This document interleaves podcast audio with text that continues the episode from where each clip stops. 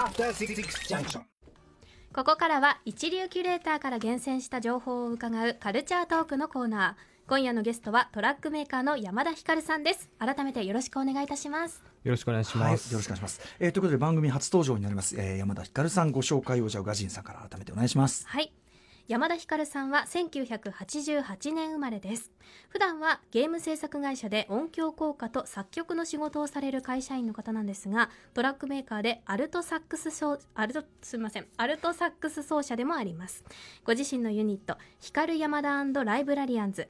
フェザーシャトルズフォーエバーでの活動のほか東京インディーシーンのさまざまなアーティストのアルバムに参加されています。そして昨年からは雑誌エレキングミュージックマガジンでライターとして記事を寄稿されております。はい、えーということで、えーとまあ、いろんな形で音楽を作られているということですけど、えー、とちょっと前まではそういうなんかあのなんかちょっと変わった音楽提供の仕事をされてた。そうですね。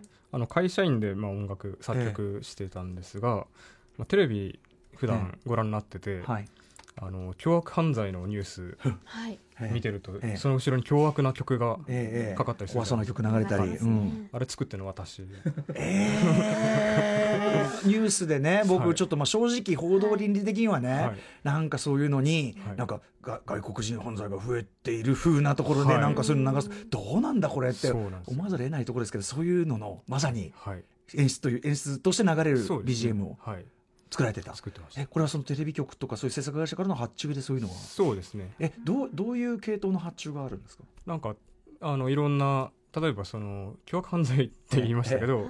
あのニュースの速報だったら、ええ。あんまり色をつけずに、うん。淡々としたしょうもないテクノみたいな。いやちょっと待って淡々としたしょうもないテクノって発注が来るわけじゃないですよね。来るわけじゃないですけど、はい。まあ淡々としたやつ。淡々としたうん。はい、えでもそのやっぱ色付けのないでもやっぱり怖いやつよろしくとか、はい、来るわけですもんね。ありますあります。あと皇室のえあのニュースだったら、はい。あの弦楽四重奏のなんかちょっとなんかこう厳かなといそううか、は華や華やか華やかだしちょっと落ち着いた、うんうんうん。そういうのやつを何でもはい作ります。ちょっとこれあのニュースにつけて流れている音楽の発注とおよびその実態みたいな、はこれいずれこれはこれでちょっといろんな角度から特集化できるなっていう。そうですね。話せることがある、すいませんね、山田さんね、はいちょっとね、巻き込んでしまってますけどね。はい、えー、あとですね、あと以前、俗流アンビエントミュージック特集というのをね、えっ、と、やってやっていただきました柴崎裕二さん。えっ、と、あ、実は来週火曜日にアトロック出演していただく予定なんですが、はい。えーまあ、音楽仲間ということで。そうですね音はい。楽オタク仲間です、ね。ある意味でもニュースのバックで流れるその、音楽もまあ俗流アンビエント系統ですよね。そうですね現代の、うん。まさにうん。俗流。環境環境人がそれとしかも意識しない、はい。ねというあたりで。完全に実用的な音楽ですね、はい、えーといったあたりで、まあ、そちらもねいずれちょっと興味深いお話をね伺いたいんですが、えー本日は、まあ、タイニーポップというくくりでねちょっと、はい。えー音楽を、えーこれですねタイニーポップというワードは、えっと今月7日火曜日、えっと7時台のライブコーナーでユノベーションさんお越しいただいた時に、えっとユノベーションさんまあ参加される、えっとコンピと,、はい。えっとイベントか。でタイニーポップっていうのがついてて、はい。で僕そのユノベーションさんのあのその音楽姿勢みたいのでその小さい音その音楽姿勢みたいなところが、まあ、あのくちょっとこう話が出てきてまさにタイニーポップっていうか、はい。なのでまさにそのタイニーポップなんですよね。はい。でこれこのて言葉っていうのは、えっと、岩田正さんがそうですね作られた言葉ということですか？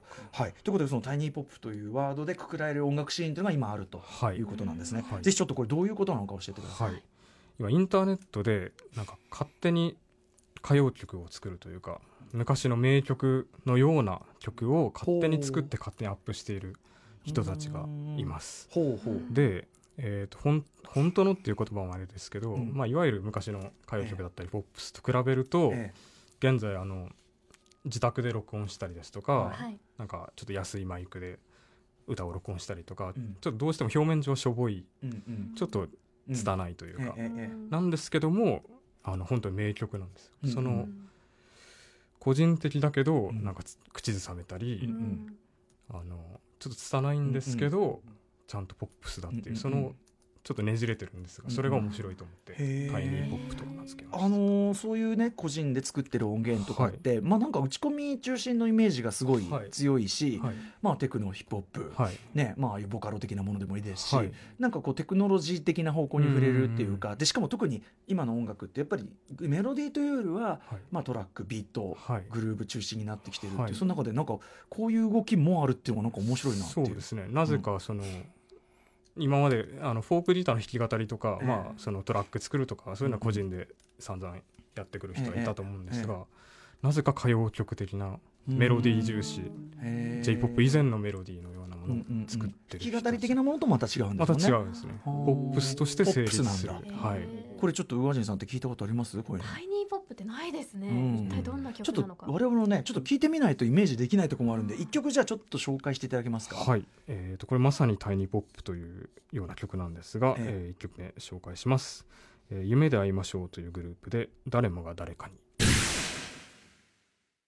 はい、えーっと、これは、えーっと、夢で会いましょうというグループの誰もが誰かにというね、えー曲なわけですけど、これ多分何も説明もなくこれ流してたら、70年代後半」の、はい。まあちょっとニューミュージック、フォークの匂い残したニューミュージックの音源がはい。なんかさディスカバリーされたみたいな、はい。僕やっぱ今パッと聞いて荒井由実感だなみたいな。ユーミンじゃなくて荒井由実感みたいな、なんかそんな感じがするぐらいですね。そうなんですねも紛れもなくこれはいつの曲ですか？今、えー、と今20代のはい、若者が作っている20代の方なんですね、へー。なるほど。今年あ去年録音の曲ですね。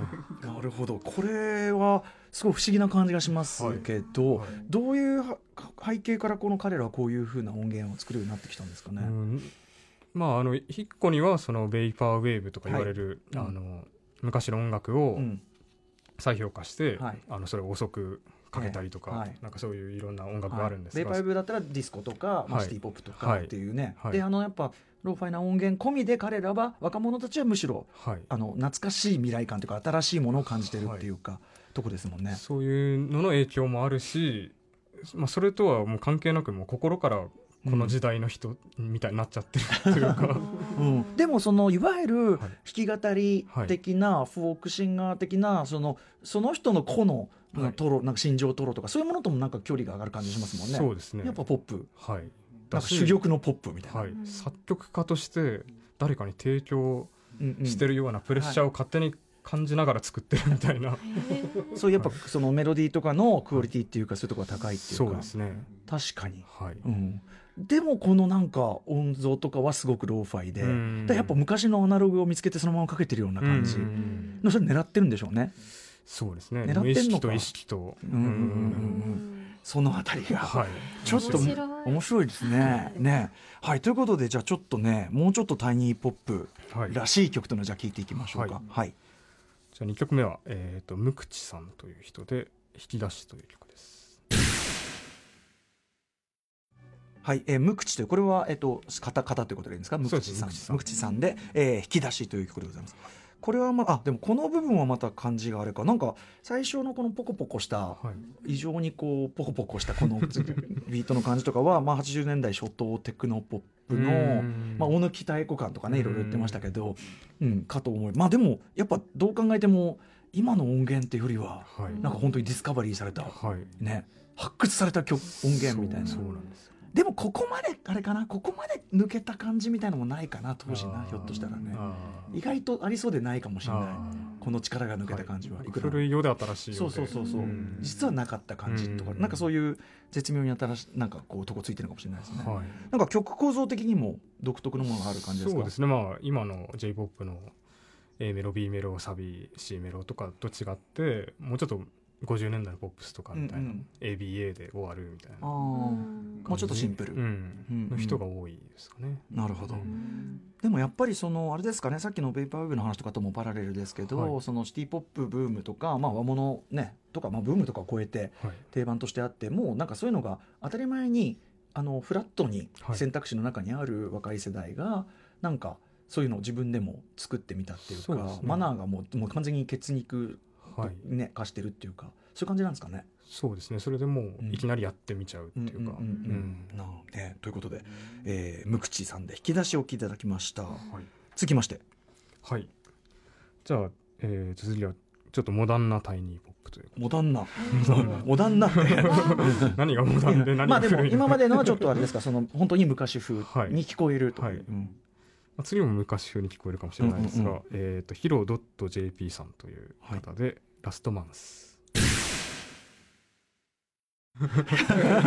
みんないやすげえいいんだけどさそのいいと同時にこうウヒヒヒヒってこうなんかそのツボをあまりにも的確に疲れて笑っちゃうぐらいの感じがね、ヒロドット JP さん「ラストマンス」という曲、はい。これはまあね80年代やっぱり23ぐらいに来てんのかな、荒井由実からユーミンへ、はい。でまあ山下達郎さん感もあるし、はいでもなんかがたちが誰かに提供したやっぱりそのニューウェーブあ違うニューミュージック歌謡というかうん。そんぐらい何倍もありますよね、はい。い、やかっこいいですねこれね、はい。なんとでもヒロドット JP さんはこんな曲調にしてはい、楽器楽器全然弾けないまだ20歳のえ人、ー。男性。えじゃあこれ全部打ち込みで作ってるんですか？打ち込みで作ってる。へーえーシティポップリバイバルって言いますけど、二十歳の頃これぐらい作れちゃうっていうのが、ねしかも打ち込みだけでこんな感じを出せちゃうっていうね、い、やすだからやっぱ本当あそう。やっぱだから古いようで新しいっていうか、ん。なんかなんていうかななんていうのレプリカントの動物じゃないけど 昔からいるものに見えてそうじゃないみたいな、うん。なんかそういうこう逆 SF 感というかい。レッドロフューチャー感というか、はい。感じますねやっぱね。ボはいこれボーカルはなんかすごいいいいいボーカルなんですけども、うんうんうん。あのココナラっていうスキルを売り買いするサービスが今ありまして。ここならここなら、はい、あのイラストをいくらで描きますとか。そういうサイトにいく,、うんあのいくらいくらで歌いますよって言ってるうんうんうんうん人にお願いして作った曲らしい。あじゃあ完全にだからまあ昔だったらスタジオミュージシャン雇うとかさ、そうですね。雇うイズムは昔はあったんだから、はい。まあしなんか無名のね、はい。でもできるシンガーを雇って、まあっていうイズムではありますよね。あとやっぱそのパーツ化された音楽作りって今ヒップホップでも何でも、はい。どこそこあるトラックのここ買ってくるなんとか買ってくる。うんそれこそサビのフレーズ買ってくるぐらいあるぐらいだからあのそれはまあ今っぽいとも言えるし、うん。でも昔だったら本当に大学でバンド組んで音楽始めるとかはい。普通だったのにもうええ。今は買ううんうん買う時代なんだなって。でこの感じですよね、はい。これだってデータいろいろちょろ、ね、ごまかして7インチアナログで出してでなんかこうなんか経年変化させて出してうわ発見だってなりますよこれ。すげえな、はい。面白い。そして曲としても普通に超かっこいいです。超いい。うん超いいです。曲ね。はい。えー続きましてじゃあもう一曲ぐらいいきましょう。かはい、はい。えー、4曲目は、えー、とランラテン歌謡タイニーポップうんみたいなものなんですけども、うんうんワイワイミュージックリゾートでブルーフィッシはい、ワイワイミュージックリゾートでブルーフィッシュというね、ュ、はい。はい、まあなんかこれもなんかいつの時代のどこかもはや分かんないっていうかね。感じですけど、はい。いろいろそういう、まあ、ブラジルのボッサボサノバとかモランボロそう,、いうのを研究研究っていうか好きで。はいやってみたみたいは、ないボサノバは結構やる人多いと思うんですけど、うんうんうん。ボサノバ以外のブラジル音楽、うんうんうんあの北東部って言って、ノルデスチ地方っていう、そっちの音楽です、うんうんうんだったりとか、キューバのボレロっていうなんか古い形式だったり、そういうのを取り入れてるバンドですね、でもそれをこう本格なんていうかなミュージシャンシップとか、はい。なんかこうやるわけじゃなくてってとこですよね、はいそうですね、うん、好きだからやってみたみたいな、はい。面白いと思ってやってみたとか、はい。そんぐらいのはい。感じであると、でやっぱりメロディーも自然に、うん。うん、あのちゃんとメロディーとくっついたアレンジになってるっていうところが面白いです、でもそのねメロディーメイク的なところでも才能は出てきてるっていうのはすごくなんか意外もすなもするし面白いと思うし、はいなんかいいいいなっていうか頼もしいなっていうか、はい。なんかあのー要するにサンプリング文脈ってヒップホップでいうとグルーブとかビートとか中心に語られてきましたけど、はい。実はメロディーとかコード感とかそういう音楽の気持ちよさとか良さのそういうアーカイブもうん。要するに若い世代だとむむしろ豊富にこうしかもとらわ文脈にとらわれずにわっとあるから、は実はメロの引き出しも多多くなりうるのかみたいなというちょっとすごく今適当な幻想を言ってますけど とかね。はい、なんかいろんなこと考えちゃいますね。はい、これのこういう支援っていつ頃から盛り上がってきた感じなんですか？